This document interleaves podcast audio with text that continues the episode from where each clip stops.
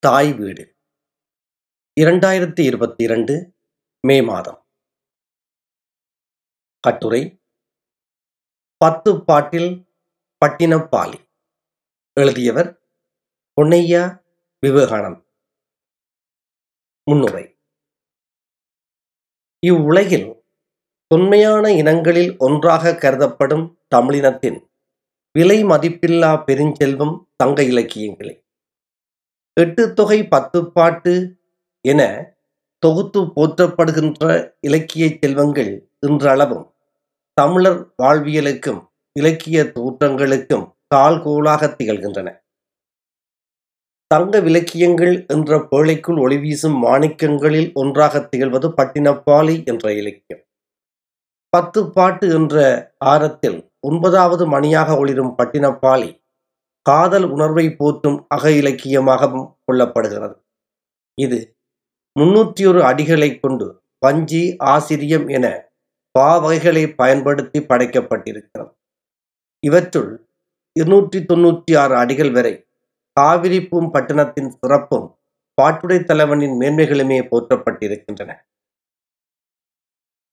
புறப்பொருளுக்குரியது என்று கருதப்படக்கூடிய பட்டின சிறப்புகளை பெரிதும் கொண்ட இவ்விலக்கியம் எவ்வகை அக இலக்கிய தொகுப்புக்குள் அடங்கும் என நுவலுவோர் வினா எழுப்பக்கூடும்.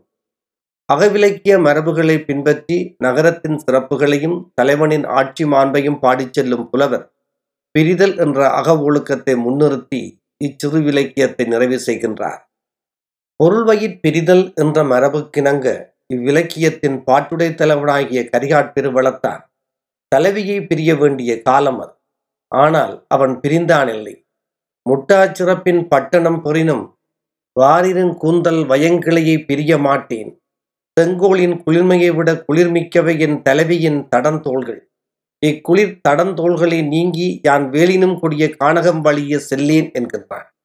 இதுவே இந்நூலை அகவிலக்கியமாக்கி விடுகிறது.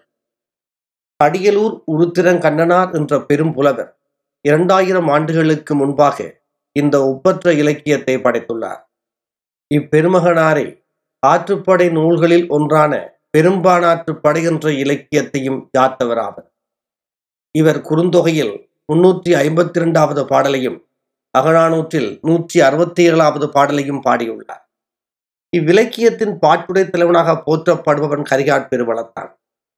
திருமாவளவன் என அழைக்கப்பட்டவனும் இவனே என்பது பெரும்பாலான ஆய்வாளர்களின் கருத்து. முன்னை இலக்கியங்களில் சோழ நாட்டின் தலைநகராக உரையூறிய திகழ்ந்திருக்கிறது. சிலப்பதிகாரம் சோழ நாட்டின் தலைநகராக காவிரிப்பூம் பட்டணத்தை குறிப்பிடுகின்றது. சோழ நாட்டின் தலைநகரம் எப்போது யாரால் மாற்றப்பட்டது என்ற வினாவுக்கு பட்டினப்பாலை விளக்கம் தருகிறது என கருதும். காவேரி கடலோடு இணையும் கடற்கரை பட்டினமான பூம்புகாரி தலைநகராக இருக்க தகுதியான இடம் என்பதை கண்டறிந்து கரிகாலனே தலைநகரை மாற்றி இருக்கக்கூடும் உயர் சிறப்புகளை கொண்ட புதியதோர் பட்டினத்தை இலக்கியத்தில் பதிவு செய்ய விரும்பியிருக்கிறார் கடியலூர் உருத்திரங்கண்ணனார். இக்கருத்தை சில ஆய்வாளர்களும் சுட்டிக்காட்டியிருக்கு. இவ்விலக்கியத்தின் வர்ணனை சிறப்புகளை எடுத்துரைப்பதாக இக்கட்டுரை அமைகிறது. பட்டினப்பாலி வர்ணனை இலக்கிய மரபில் முதல் நூல். தங்க இலக்கியங்களில் நகர வர்ணனையை மிகுதியாக கொண்ட இலக்கியமாக பட்டினப்பாலியை கருதலாம் நகர வர்ணனைகள் ஆற்றுப்படை நூல்களில் காணப்படுகின்ற போதிலும் பட்டினத்தை சிறப்பிக்கும் பேரழகினை பட்டினப்பாளையை கொண்டுள்ளது என்பதற்கு மாற்று கருத்தில்லை. காவிரிப்பூம் பட்டினத்தின் சிறப்புகளை வர்ணனை செய்ய முற்படும் உருத்திரங்கண்ணனார் அதற்காக இருநூற்றி பதினெட்டு அடிகளை பயன்படுத்துகிறார். இந்த வர்ணனைகளை ஒரு ஒழுங்கு முறையில் தொகுத்து செல்கிறார். அந்த ஒழுங்கை நீர்வளம் நிலவளம் மக்கள் மாட்சி தொழிற்சிறப்புகள் மாண்புறு மாண்புரு ஆட்சி என்ற ஒழுங்கில் இந்த வர்ணனை சிறப்புகளை காணலாம். பின்னாளில் எழுந்த திருக்குறள் கடவுள் வாழ்த்துக்கு அடுத்து வான் சிறப்பை கொண்டுள்ளது. நீர்வளத்தை முன்னிறுத்தியே தொடங்கும் பட்டினப்பாலை திருவள்ளுவருக்கு வழிகாட்டி இருக்கக்கூடும் பின்னாட்களில் தோன்றிய காப்பியங்களில் நகர வர்ணனைகளை பலவாறாக காணலாம். அவை ஆற்றுப்படலம் நாற்றுப்படலம் நகரப்படலம் அரசியல் படலம் என பல பகுப்புகளை கொண்டு வர்ணனையில் உயர்வுற்று திகழ்ந்தன. இவ்வாறான வர்ணனை வகைகராக்களுக்கு பட்டினப்பாலியே முன்னோடியாக திகழ்ந்தது என்பதை உறுதிபட கூறலாம். நீர்ச்சிரம். மழையை தரவல்ல வான்கோள்கள் இடம் மாறினால் மழை பொய்த்து வறட்சி மிகுந்துவிடும்.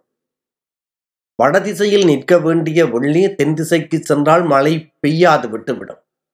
வீழும் மழைத்துளிகளை உண்டு வானை நோக்கி பாடுகின்ற வானம்பாடி பறவைகள் நீரின்றி வருந்துவதைக் கண்டும் வான் இறங்கி மழையை தராது போகலாம்.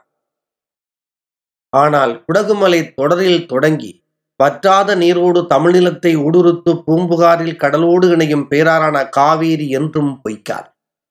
இதன் வழியே என்றும் குறையாத நீர்வளம் நிறைந்த பட்டினம் என்பதை புலவர் தொடக்கத்திலேயே பதிவு செய்து விடுகிறார். காவிரி நடைபயின்று வரும் நிலம் மருதத்திணைக்கு உரியது என்பது வெள்ளிடை மலை காவிரியின் இருபுறத்து கரைகளிலும் செழித்தோங்கி நிற்கும் இயற்கை அழகுக்கு இன்றும் குறைவில் குறைவிலா நீர்வளம் இருக்குமாயின் உயிர்களின் வாழ்வாதாரமாக இருக்க வல்ல பயிர்களும் தாவரங்களும் செழித்து வளர்வது இயல்புதானே? இத்தாவர செழிப்பை பின்வருமாறு கூறுகிறார் புலவர். விளைவு அரா வியன்கலனி கார் கரும்பின் கமல் ஆலை தீன்தெருவின் கவின்பாடி நீர்ச்செறிவின் நீள் நெய்தல் பூச்சாம்பும் புலத்து ஆங்கன் காய் சென்னல் கதிர் அருந்து மோட்டு எருமை முழு குளவி கூட்டு நிழல் துயில் வதியும். கோல் தெங்கின் குலை வாழை காய்க்கமுகின் கமல் மஞ்சள் இனமாவின் இனற்பெண்ணை முதல் சேம்பின் முளை இஞ்சி என்று இந்த பாடல் நீர்ச்சிறப்பை சொல்லுகிறது. இந்த பாடலில் நீர்ச்செருவின் நீள் நெய்தல் பூச்சாம்பும் என்ற வரிகளின் வழியே நீர்நிலைகளை ஒட்டி பூக்கின்ற நெய்தல் பூக்கள் வாடி விழும் என்று புலவர் குறிப்பிடுகின்றார். வற்றாத நீர்வளம் கொண்ட நிலத்தே பூ வாடும் என்பது முரண். அதற்கு அழகான விளக்கம் தருகின்றார் புலவர். குறையாத விளைச்சலை கொண்ட முற்றிய கரும்புகளை வெட்டி சாறு எடுத்து பாகு காய்ச்சும் ஆலைகள் தொடர்ச்சியாக இயங்குகின்றன. அங்கே வெளிப்படும் வெம்மை கொண்ட புகை தொடுவதால் அந்த பூக்கள் வாடுகின்றன என்கின்றார் புலவர். இதன் வழியாக பற்றாத வளச்சிறப்பை தெளிவிற கூறுகின்றார். காய்த்த செந்நெல்லின் கதிரை தின்று வயிறு பெருத்த இருமைகளின் கன்றுகள் நெற்குதிர்களின் நிழலில் உறங்கி கிடக்கின்றன. நெற்கதிர்களை தின்னும் இந்த இருமைகளை விரட்டுவாரில்லை. அதற்கு தேவையும் இல்லை. ஏனெனில் மானுடரின் தேவைகள் தான் நிறைவடைந்து விட்டனவே. நீர் நிறைந்தோடும் காவிரியின் செழிப்பால் பெருங்குலைகளைக் கொண்ட தென்னை வாழை கமுகு பனை என்பவற்றோடு பலவின மாமரங்களும் மஞ்சளும் சேம்பும் இஞ்சியும் அங்கே காணப்படுகின்றன என்பது கூற்று. பயன் தரும் இத்தாவரங்கள் செழித்து சிறத்திருப்பின் அந்நாட்டு மக்கள் செல்வச் செழிப்புடனும் மகிழ்வுமிக்கவர்களாகவும் வாழ்வார்கள் என்பதிலே ஐயமில்லை. பின் நாட்களில் தோன்றிய சீவக சிந்தாமணி ராமாயணம் நலவன்பா போன்ற காப்பியங்களில் இதை போன்ற வர்ணனைகளை நாம் காணலாம். பட்டினத்தின் செல்வச்சுரம் ஒரு பெரிய வீட்டின் பரந்த முற்றம்.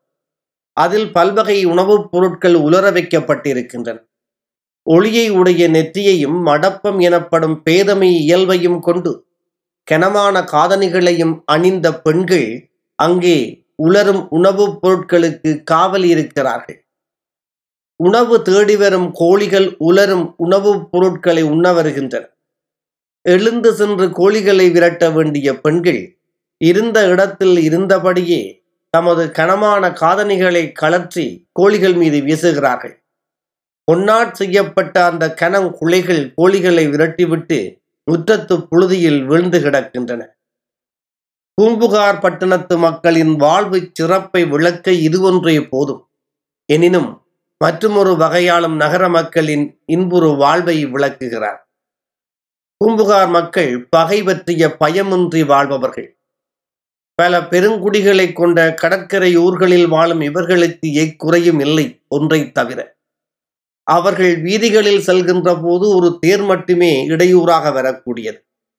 காலிலே பொற்சிலம்பணிந்த சிறார்கள் வீதிகளிலே மூன்று சிற்களை கொண்டு குதிரைகளின்றி உருட்டும் தேர்களை தவிர அவர்களுக்கு வேறு இடையூறுகள் எதுவும் இந்த பட்டினம் வாழ் மக்களிடத்தே இல்லை என்கிறார் புலவர். பூம்புகார் பட்டினத்தின் அன்றாட நிகழ்ச்சிகளில் இரண்டை வெறும் நிகழ்வாக மட்டுமே கூறி அப்பால் சென்று விடுகிறார் புலவர். இவற்றை கொண்டு நகரின் பெருஞ்சிறப்பை உய்த்துணர்வது இலக்கியத்தை துய்ப்போர் பொறுப்பு. துறைமுகச் சிறப்பு.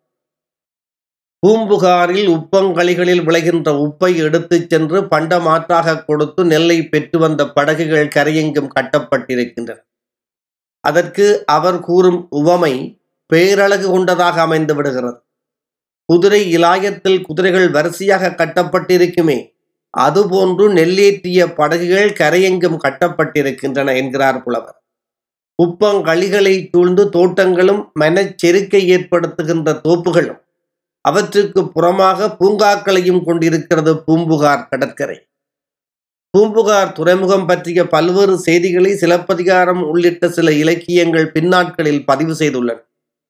பட்டினப்பாலையே பூம்புகார் துறைமுகத்தின் சிறப்புகளை முதலில் பதிவு செய்த இலக்கியம் எனலாம். இதன் தொடர்ச்சியை நீங்கள் அடுத்த மாதம் வெளிவரும் தாய்வீடு இதழில் கேட்கலாம். நன்றி.